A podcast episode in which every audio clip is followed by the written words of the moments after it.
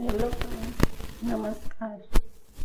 આજે આપણે બિલીપત્ર વિશે થોડા શબ્દોમાં બિલ્લી બિલી પત્રનું નામ સાંભળતા જ હૃદયમાં દેવના દેવમાં દેવને ધ્યાન લાગે ત્યારે ચાલો આજે આપણે જાણીએ કે એમનું મહત્વ શું છે.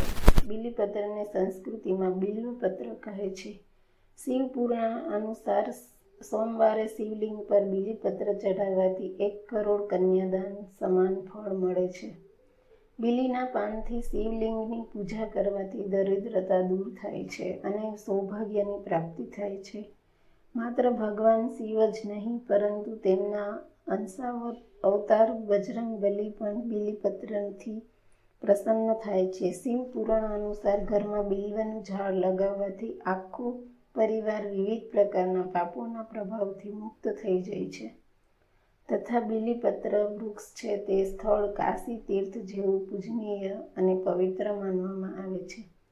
આવા સ્થળે સાધના અને પૂજા કરવાથી વ્યક્તિ પુણ્યક્ષમા, પુણ્યની પ્રાપ્તિ કરે છે.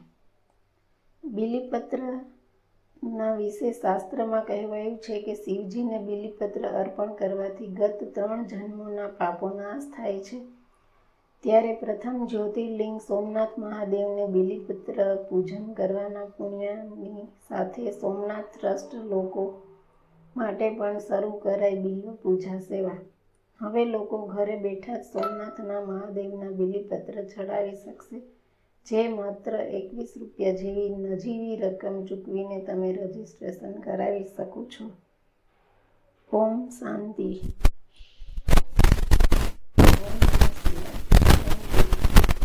આપ અમને ઈમેલ કરવા માટે એડવર્ટાઇઝિંગ માટે ઈમેલ કરી શકો છો